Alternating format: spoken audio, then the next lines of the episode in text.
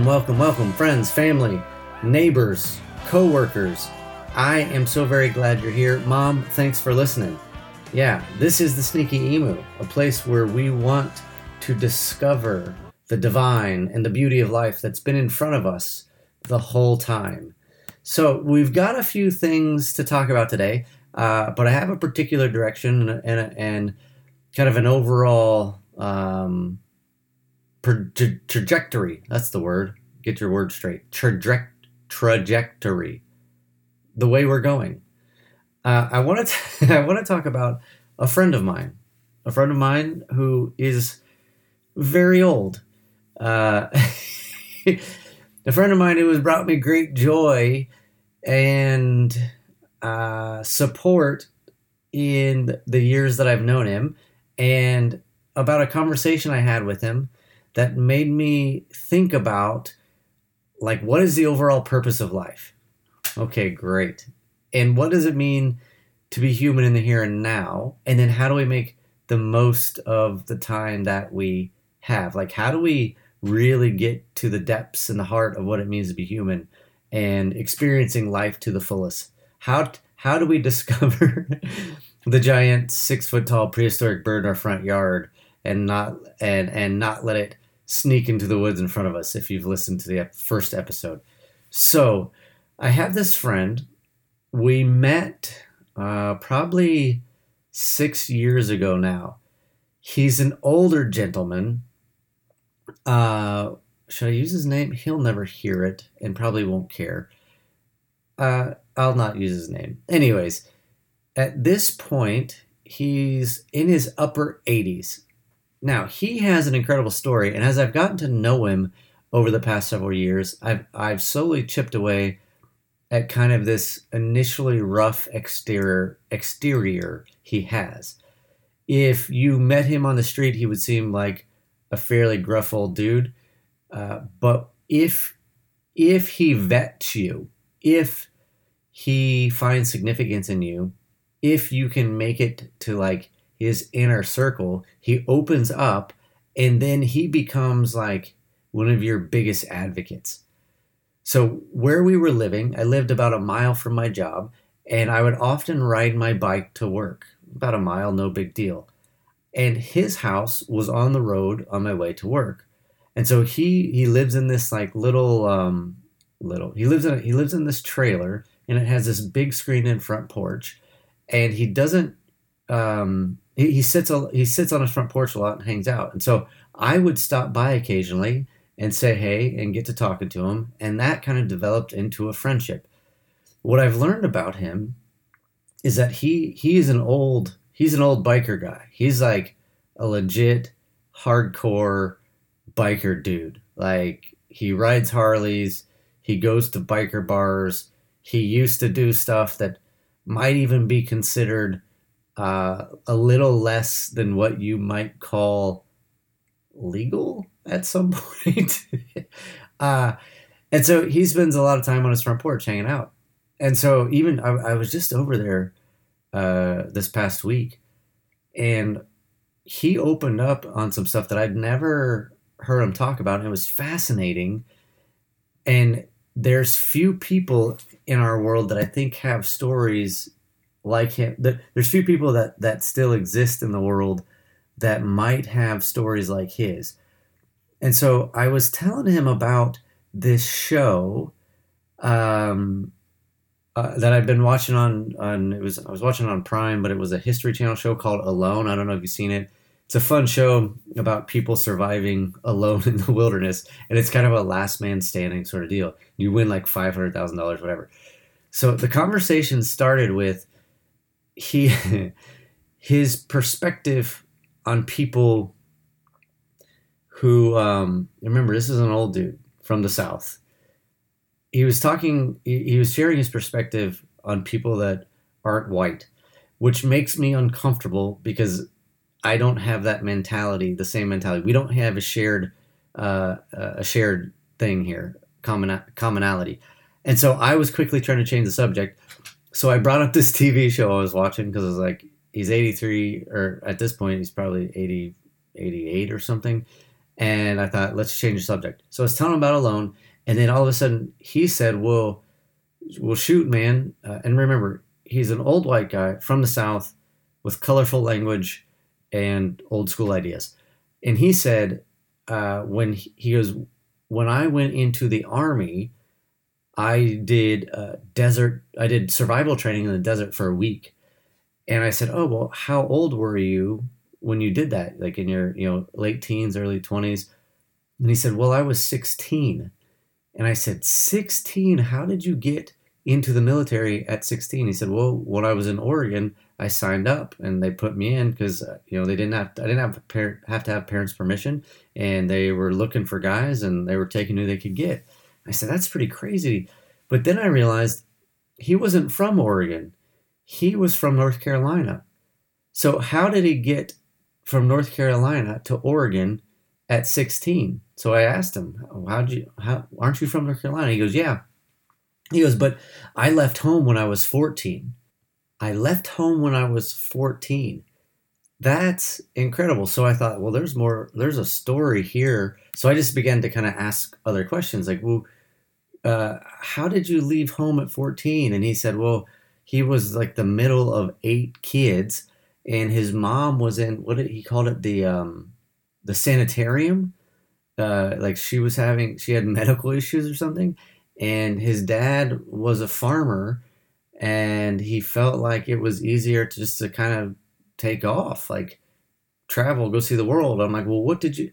How? Tell me about this journey. And so it, it, he began to explain little pieces and bits and pieces of it. And he said he went to he went to like New York somewhere where he worked on a dairy and grape farm. it is as a teenager, and then he made his way uh, to somewhere where he was working at like a train depot. Again, this is all before he's 16. He's worked his whole life. Because I was asked, how did you make cash? How did you get from place to place? And he just said he would work for a while and then move on uh, by himself. So he worked at this train depot, you know, like the where they turn actually turn the trains around. He, he worked there for a while, cleaning tracks, and then he somehow ended up in Tennessee where he worked uh, in a circus, but like as a as the cooking staff for the circus people, and he just kind of slowly made his way out to L.A. and then made his way up the coast up to Oregon. I'm like that.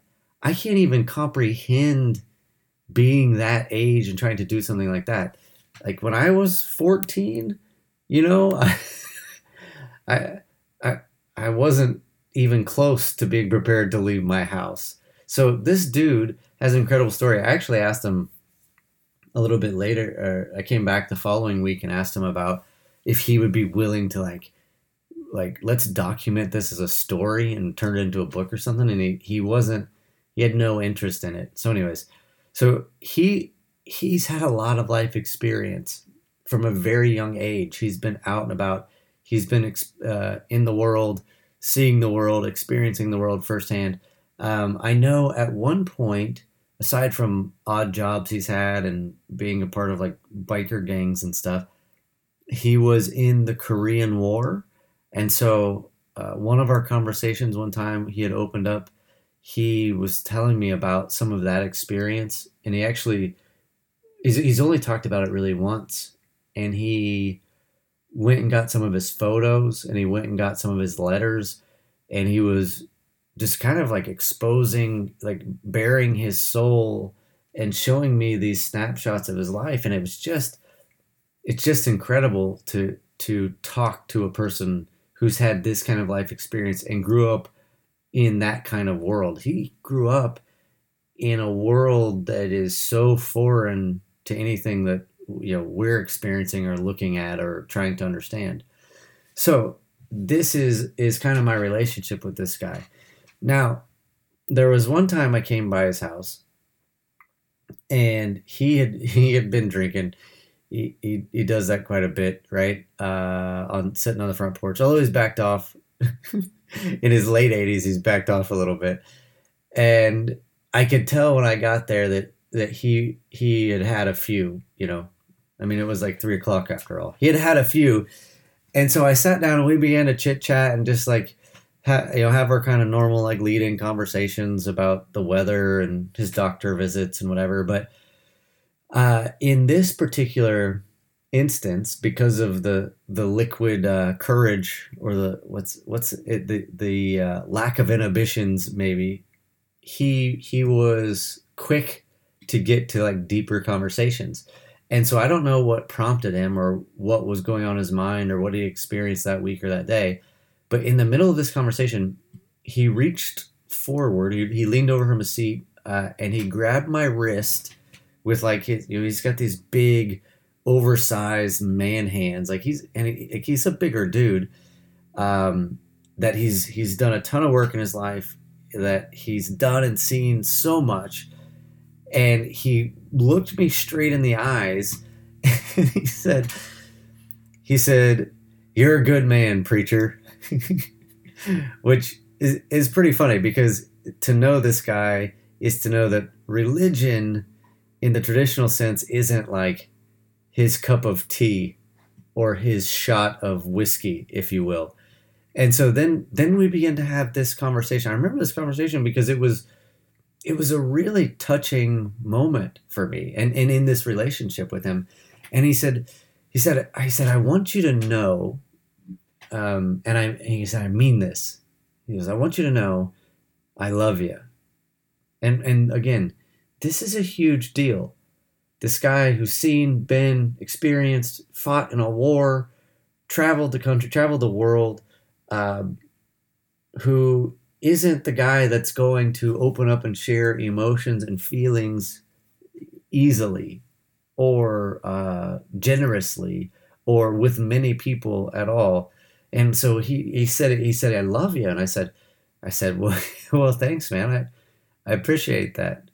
And he said, no, I, I mean that. He said, you're, he said, your family. Again, another huge deal for a guy who doesn't let many people in. I mean, he, I think he was he was married once or twice. Neither of his marriages lasted long. He's got a couple kids, um, a couple grandkids, and it's one of those deals where if you're if he thinks you're family, he will look out and protect you and keep an eye on you. And he's he's a guy in the neighborhood that that people he's like the old guy in the neighborhood that people look to, you know, in like this um like he, he, the, the neighborhood gives him respect, right? So I said, he said, your family. And I said, thank you, man. I go, man, I, I feel, I said, I feel the same way. And then this long pause. And he said, again, he just, he's blasting me with this stuff. Also, yes, I think it was slightly alcohol induced, but he said, he said, I, I, I'd, I'd take a bullet for you. And so at this point, I'm a bit overwhelmed and I'm kind of nodding and smiling, but also fighting back tears. And I said, I just said, I, you know, I know you would, I know you would, and and and I appreciate you for that. And he says, oh, he said, I'm serious. And I said, I know. And then he says, he says, promise me something. I'm like, well, all right, man. Like anything. Like what? What? Like do you like? I promise. And then he said, promise me you will officiate my funeral. Promise me you'll officiate my funeral. Um, again, this is a heavy conversation. Um, and we're both kind of fighting tears uh, as he's like just essentially gushing, which I've never seen before from this particular guy. And I just, I said, of course, I mean, what can you say? Of course. I said it would it, it would be my honor. You know, like how do you respond to that? And then he said, "Promise me something else."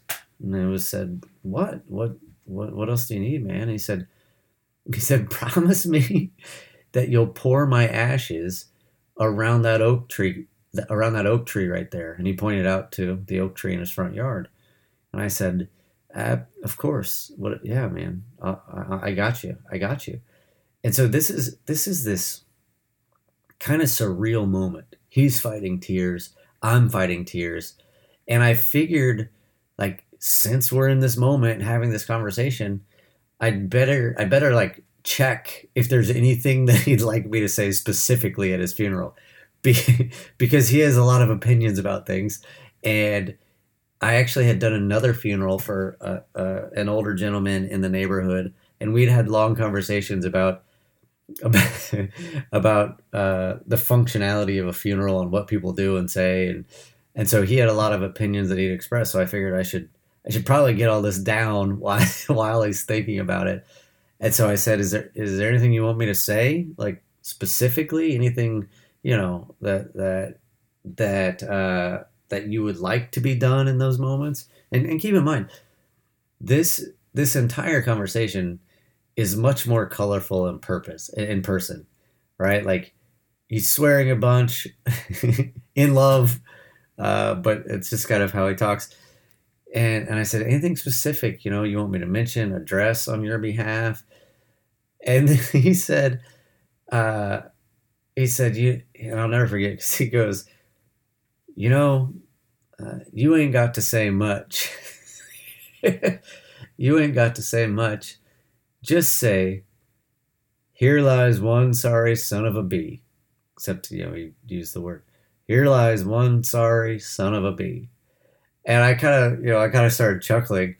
And I said, I don't, I told him, I said, I don't think I've ever used that line at a funeral before, actually. And so that, that was our conversation. I show up to his house. He'd been drinking. He gets into this deep, heavy conversation about his love, about being family, about the extent of, of protection that he's willing, you know, uh, to give me. And then uh, asks if I will officiate his funeral, if I will say a few words, but it doesn't have to be much. And the only expectation is here lies one sorry fella, you know? Um, and so I, I remember thinking, like, afterwards, thinking through this conversation about okay, so what would I what would I actually say? What would his funeral actually look like? Who would be there?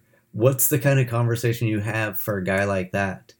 Um, you know, because if you say something, uh, you know, like, well, he was a good guy, like it doesn't cover it doesn't cover who he was. It doesn't cover the extent of this particular guy.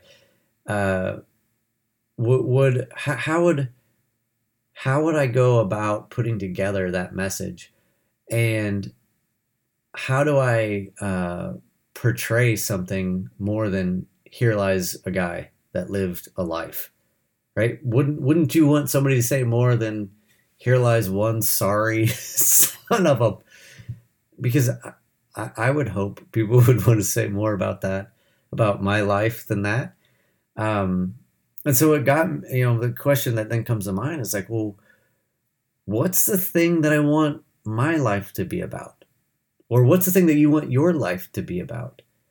I I would like to think that when when that time comes, um, I, I would have I would have more to say about myself, and I would hope people others would have more to say about myself than, well, he existed. he used to be here and now he's not. Right? It's like we're all looking for purpose and meaning significance. Obviously, we want this life to matter. We want to experience a particular quality of life, and we want to know that there's some meaning, some bigger purpose that we have than just, yep, there they are. you know, does that become um, your uh, what's it called uh, on your tombstone? The uh, epitaph, right? Yep, he was here. he took up space. She uh, she ate, drink, and slept. what what do you want your life to? What how do you want to be remembered? Uh, I don't know if you remember a while back, um, there was a thing going around, I think, on, on social media about the six word epitaph.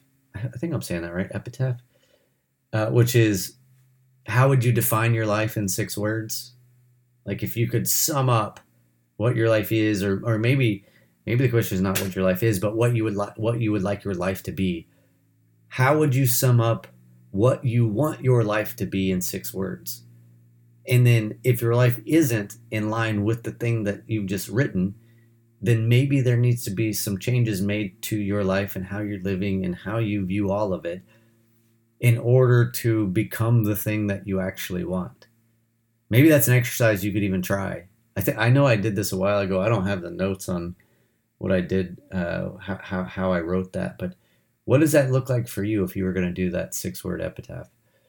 Um, is it going to be about he really saved a lot of money?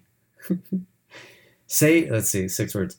Saved money, big bank account, uh, tight wad. That's one word. that's, that's five. Um, or do you want your life to be about something more?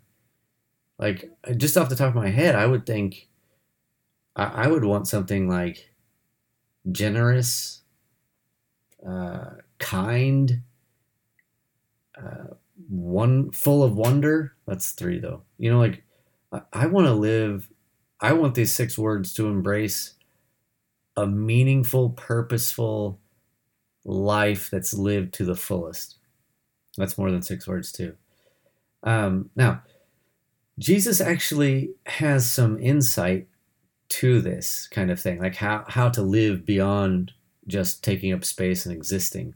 In Mark chapter 8, verse 34 and 35, there's a short passage that kind of goes against like normal human logic. It's a kind of logic uh, um, and insight that actually stands in opposition to most of our like American worldview. Jesus actually tells us where and how we can have a life that satisfies as well as a life that brings significance. Okay, check this out Mark 8, uh, 34 and 35. Then he called the crowd to him along with his disciples, and he said, Whoever wants to be my disciples must deny themselves and take up their cross and follow me. For whoever wants to save their life will lose it, but whoever loses their life for me and for the gospel will save it. Now, often when this passage gets used, it's it's really focused on the um, on the deny the self and take up your cross, and and it really carries the way that it feels is that it seems to carry uh, this whole concept and idea of um, d- like depreciating the self. That's not the right word, is it? Uh, undermining the self. Um, uh, self. It seems to be self-deprecating. That's the word. Um, but this is one of those statements that really will sort, will kind of sort a crowd, won't it? And and thin the herd, if you will, because this is a tough pill to swallow. And I think sometimes we we've taken it uh, a bit askew. So when Jesus says this thing, if you want to be my disciple, deny yourself, take up your cross, follow me. Whoever wants to save their life will lose it, but whoever loses their life for me and the gospels will save it. Uh, this this logic is contrary to a lot of our thinking.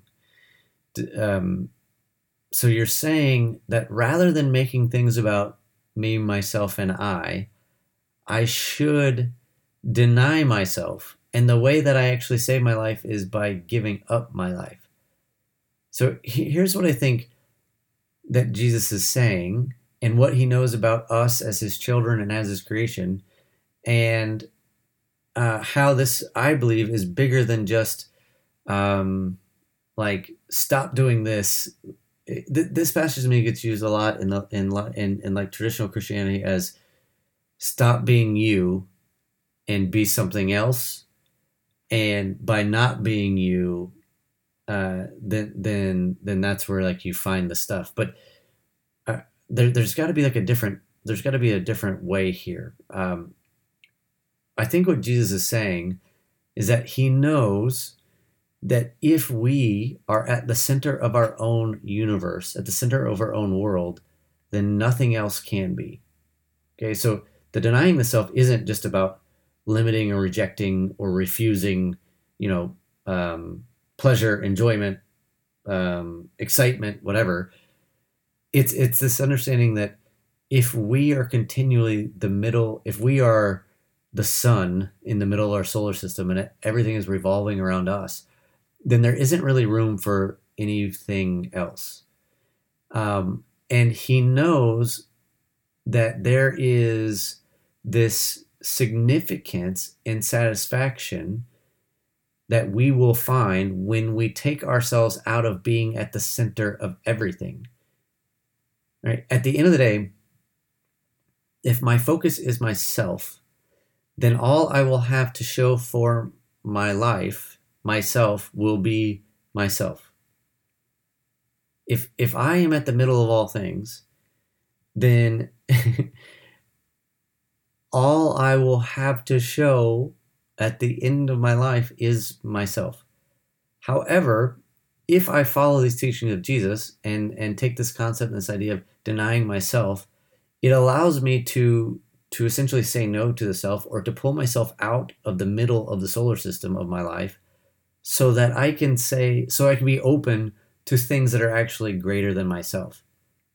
Right? So when I'm living for something greater than myself, uh, I will naturally drift towards the satisfaction and the significance I've been searching for. Um, a great example and a great teacher of this is when you get to the place of having kids. Kids show you how selfish you are, especially early on, because you have lived a particular life up to a particular number of years. Like we had, my wife and I had kids uh, I think I was 30 ish, early 30s. And so I've had 30 some years of doing life a particular way. When you get married or get into a relationship, it exposes your own selfishness from time to time. But then when you have kids, it like uh, brings that up to the surface in a very like real and powerful sort of way because now all of a sudden I can't be on I, I'm on their schedule I can't be at the center of my own universe. It doesn't work that way. But what you learn along the way is that, but not, and not that I should make, um, not that I'm going to make my kids like the center of all things, obviously, right? But by taking myself out of the center of the universe, what I found in putting my attention and focus on my children uh, and my wife is that there is this particular kind of satisfaction and significance that I have been looking for. Something to give myself, something to give my life to for the sake of a larger purpose, right? Um, I know that I'm living for something greater than myself. And so there is this satisfaction significance that comes with it. It's it's this whole idea too that you were made in the image of God, who is love, who is community, who is relationship, who is about being generous and being benevolent because that's the kind of world and universe that he created. And so when I step into the mindset of generosity or I live in, in a generous manner, benevolent manner, when I am giving of myself the way that love does, then I will find the significance and purpose that I'm looking for. But if I am keeping myself at the center of all things, if I am refusing to deny myself, if I buy into the belief that I am the sun in the middle of the solar system, then I miss out on the significance that I've been looking for because I'm refusing to step into the image that I was created in. Does that make sense at all? Hopefully. So, when it comes to the thing that Jesus invites us to, when he's talking about the kingdom and what it means to live and experience life to the fullest, kingdom logic and thinking, it's all very counterintuitive because there's this battle, this ongoing battle of the ego and the self that's wanting to make things about us always. But then we've been designed to function in a way where when we get beyond the self, we actually find the thing that saves us, right? For whoever wants to save his life will lose it. If I'm only concerned with my own well being, I will get so caught up in my own well being that I actually will lose the life that I'm looking for. But if I lose my life, if I deny myself, if I put my own ego and selfish nature aside, it allows me to give attention to uh, the things, the people, the other people around me, which then allows me to step into this generous, benevolent nature that I've been created in, which then essentially allows me to save my life or allows me to experience, you could say, life. Right? Kingdom logic is it's counterintuitive. It goes against the normal way of thinking and being, the things that we've been taught, the things that we pick up, this whole concept and idea of you're looking out for number one. Like, that's not the best policy. Kingdom logic uh, goes the opposite direction than what might normally feel comfortable and normal. It's like, it's kind of like motorcycles and airboats or jet skis. When we were, when I was growing up, my dad had an airboat. And I don't know if you've ever been on an airboat, like the big um, boats with the giant fans on the back that go through the swamps. You're from Florida, you probably know. If you're not from Florida, you might not know. Maybe you've seen them on TV or some sort of show or something. But it's a really interesting. It, it's fun, obviously. It's interesting because you if okay, so let's say you're going down the river or in the swamp or something in the middle of the night, anytime really. But um, we, my dad used to take us out in the middle in the at night into into the swamp in the St. Johns River, and we would go like frog gigging or looking for gators or go fishing or something. And so when I was in high school, he taught me how to drive the airboat and the way you drive the airboat is you know it's got a pedal like a like a car would have but then you have a big stick that is that serves as your like uh, steering column uh, and you push it forward and it goes one way and you pull it back and it goes another because it's basically uh, shifting these giant panels on the back of the fan on the back of the boat that then pushes the boat in a different direction so the airboat doesn't have reverse and it doesn't really have brakes. So, if you find yourself going down a river or through the swamp and you find something in your pathway that you need to navigate your way around, you can't hit the brakes, throw it into reverse, slow down uh, to go a different direction. In order to go around something, like say a tree shows up in the middle of the river, you didn't see it for some reason. In order to go around the tree, you actually have to mash the gas harder. you you have to make it go faster so that the boat can turn tighter to get around the object.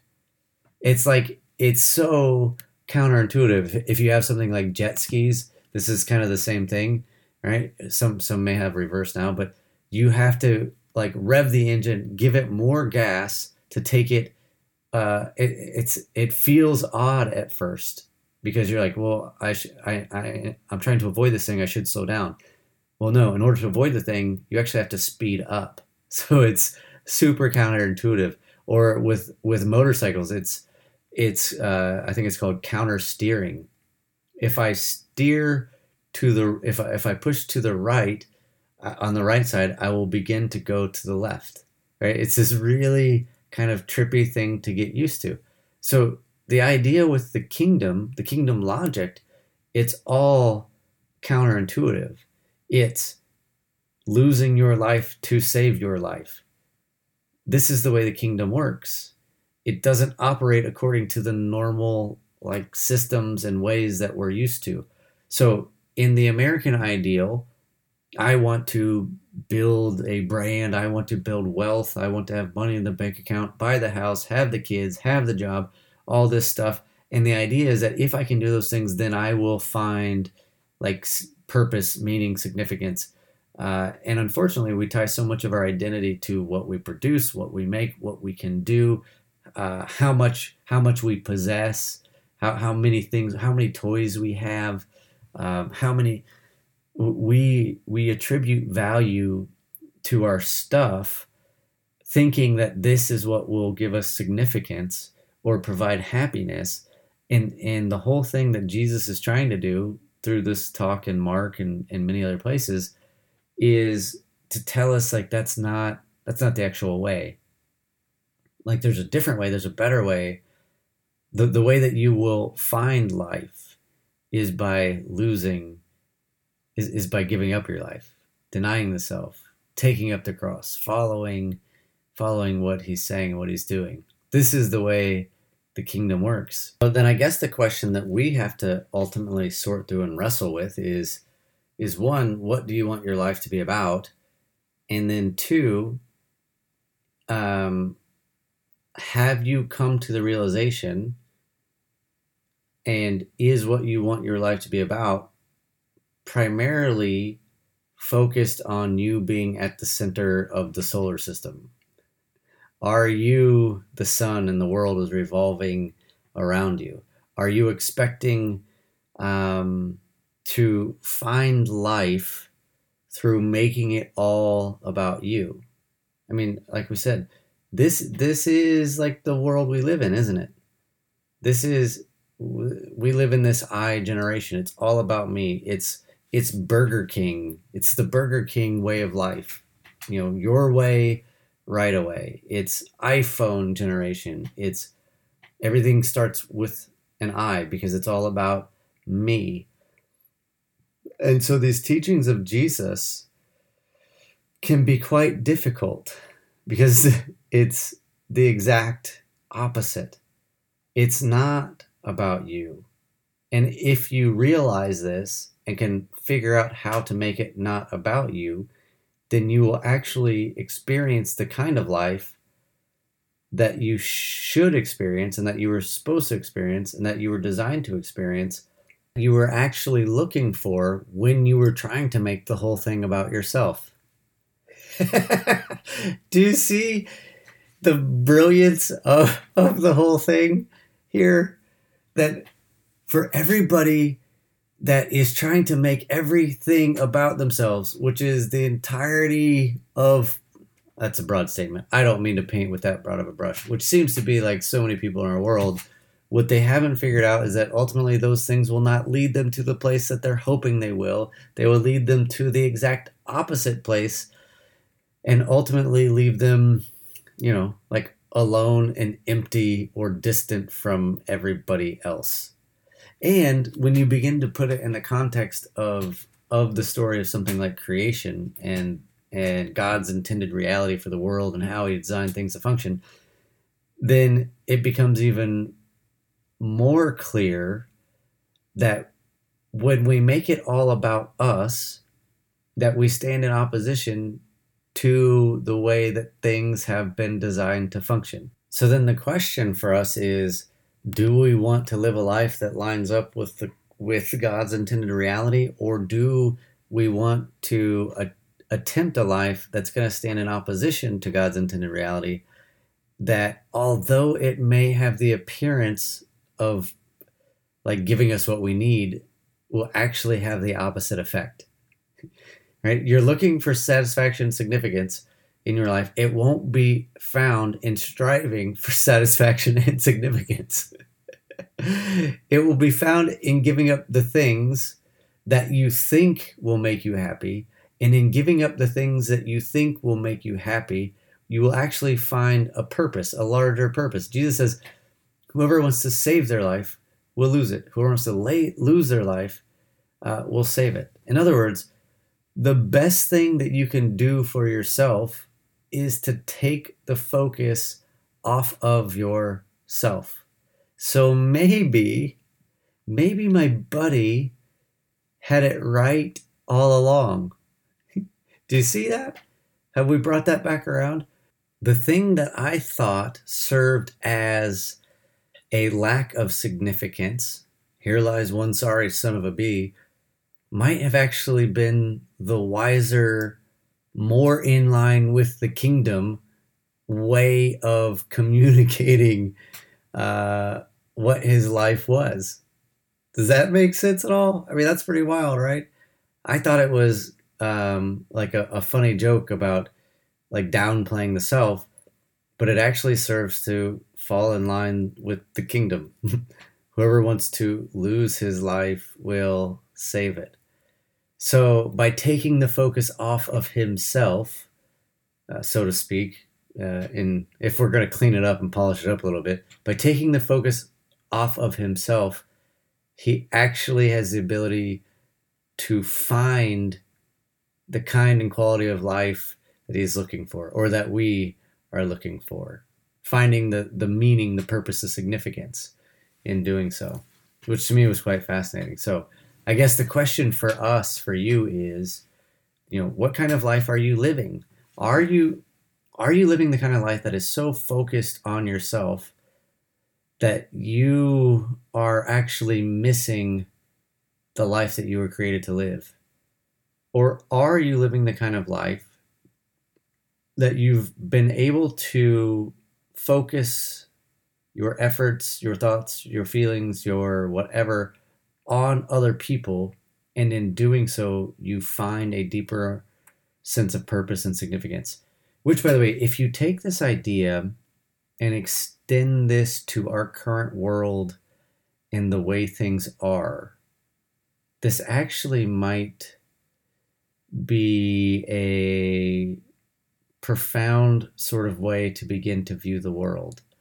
In a world with viruses and extreme racial tension and uh, extreme terrorism and mass murders, and on and on we go down the list.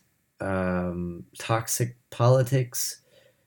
If we began to live, vote, view the world, view the people around us, view the people that we disagree with, maybe through the lens of uh, denying the self, taking up the cross, and following Jesus, through the lens of losing my life in order to save it. It actually might make a big difference. Wouldn't you think? Like, if I actually was willing to lay down my own personal preference for the sake of others, it might make the world a better place. It's so crazy uh, when we get into the things like masks and stuff, and and it's become this major issue, political issue, religious issue, almost to some degree. And you've got so many Christian people that are trying to stand up and defend their rights, their liberties, their you can't make me's, whatever and I just can't help but think sometimes that some of the most basic, well known teachings of Jesus are things like deny yourself, lose your life.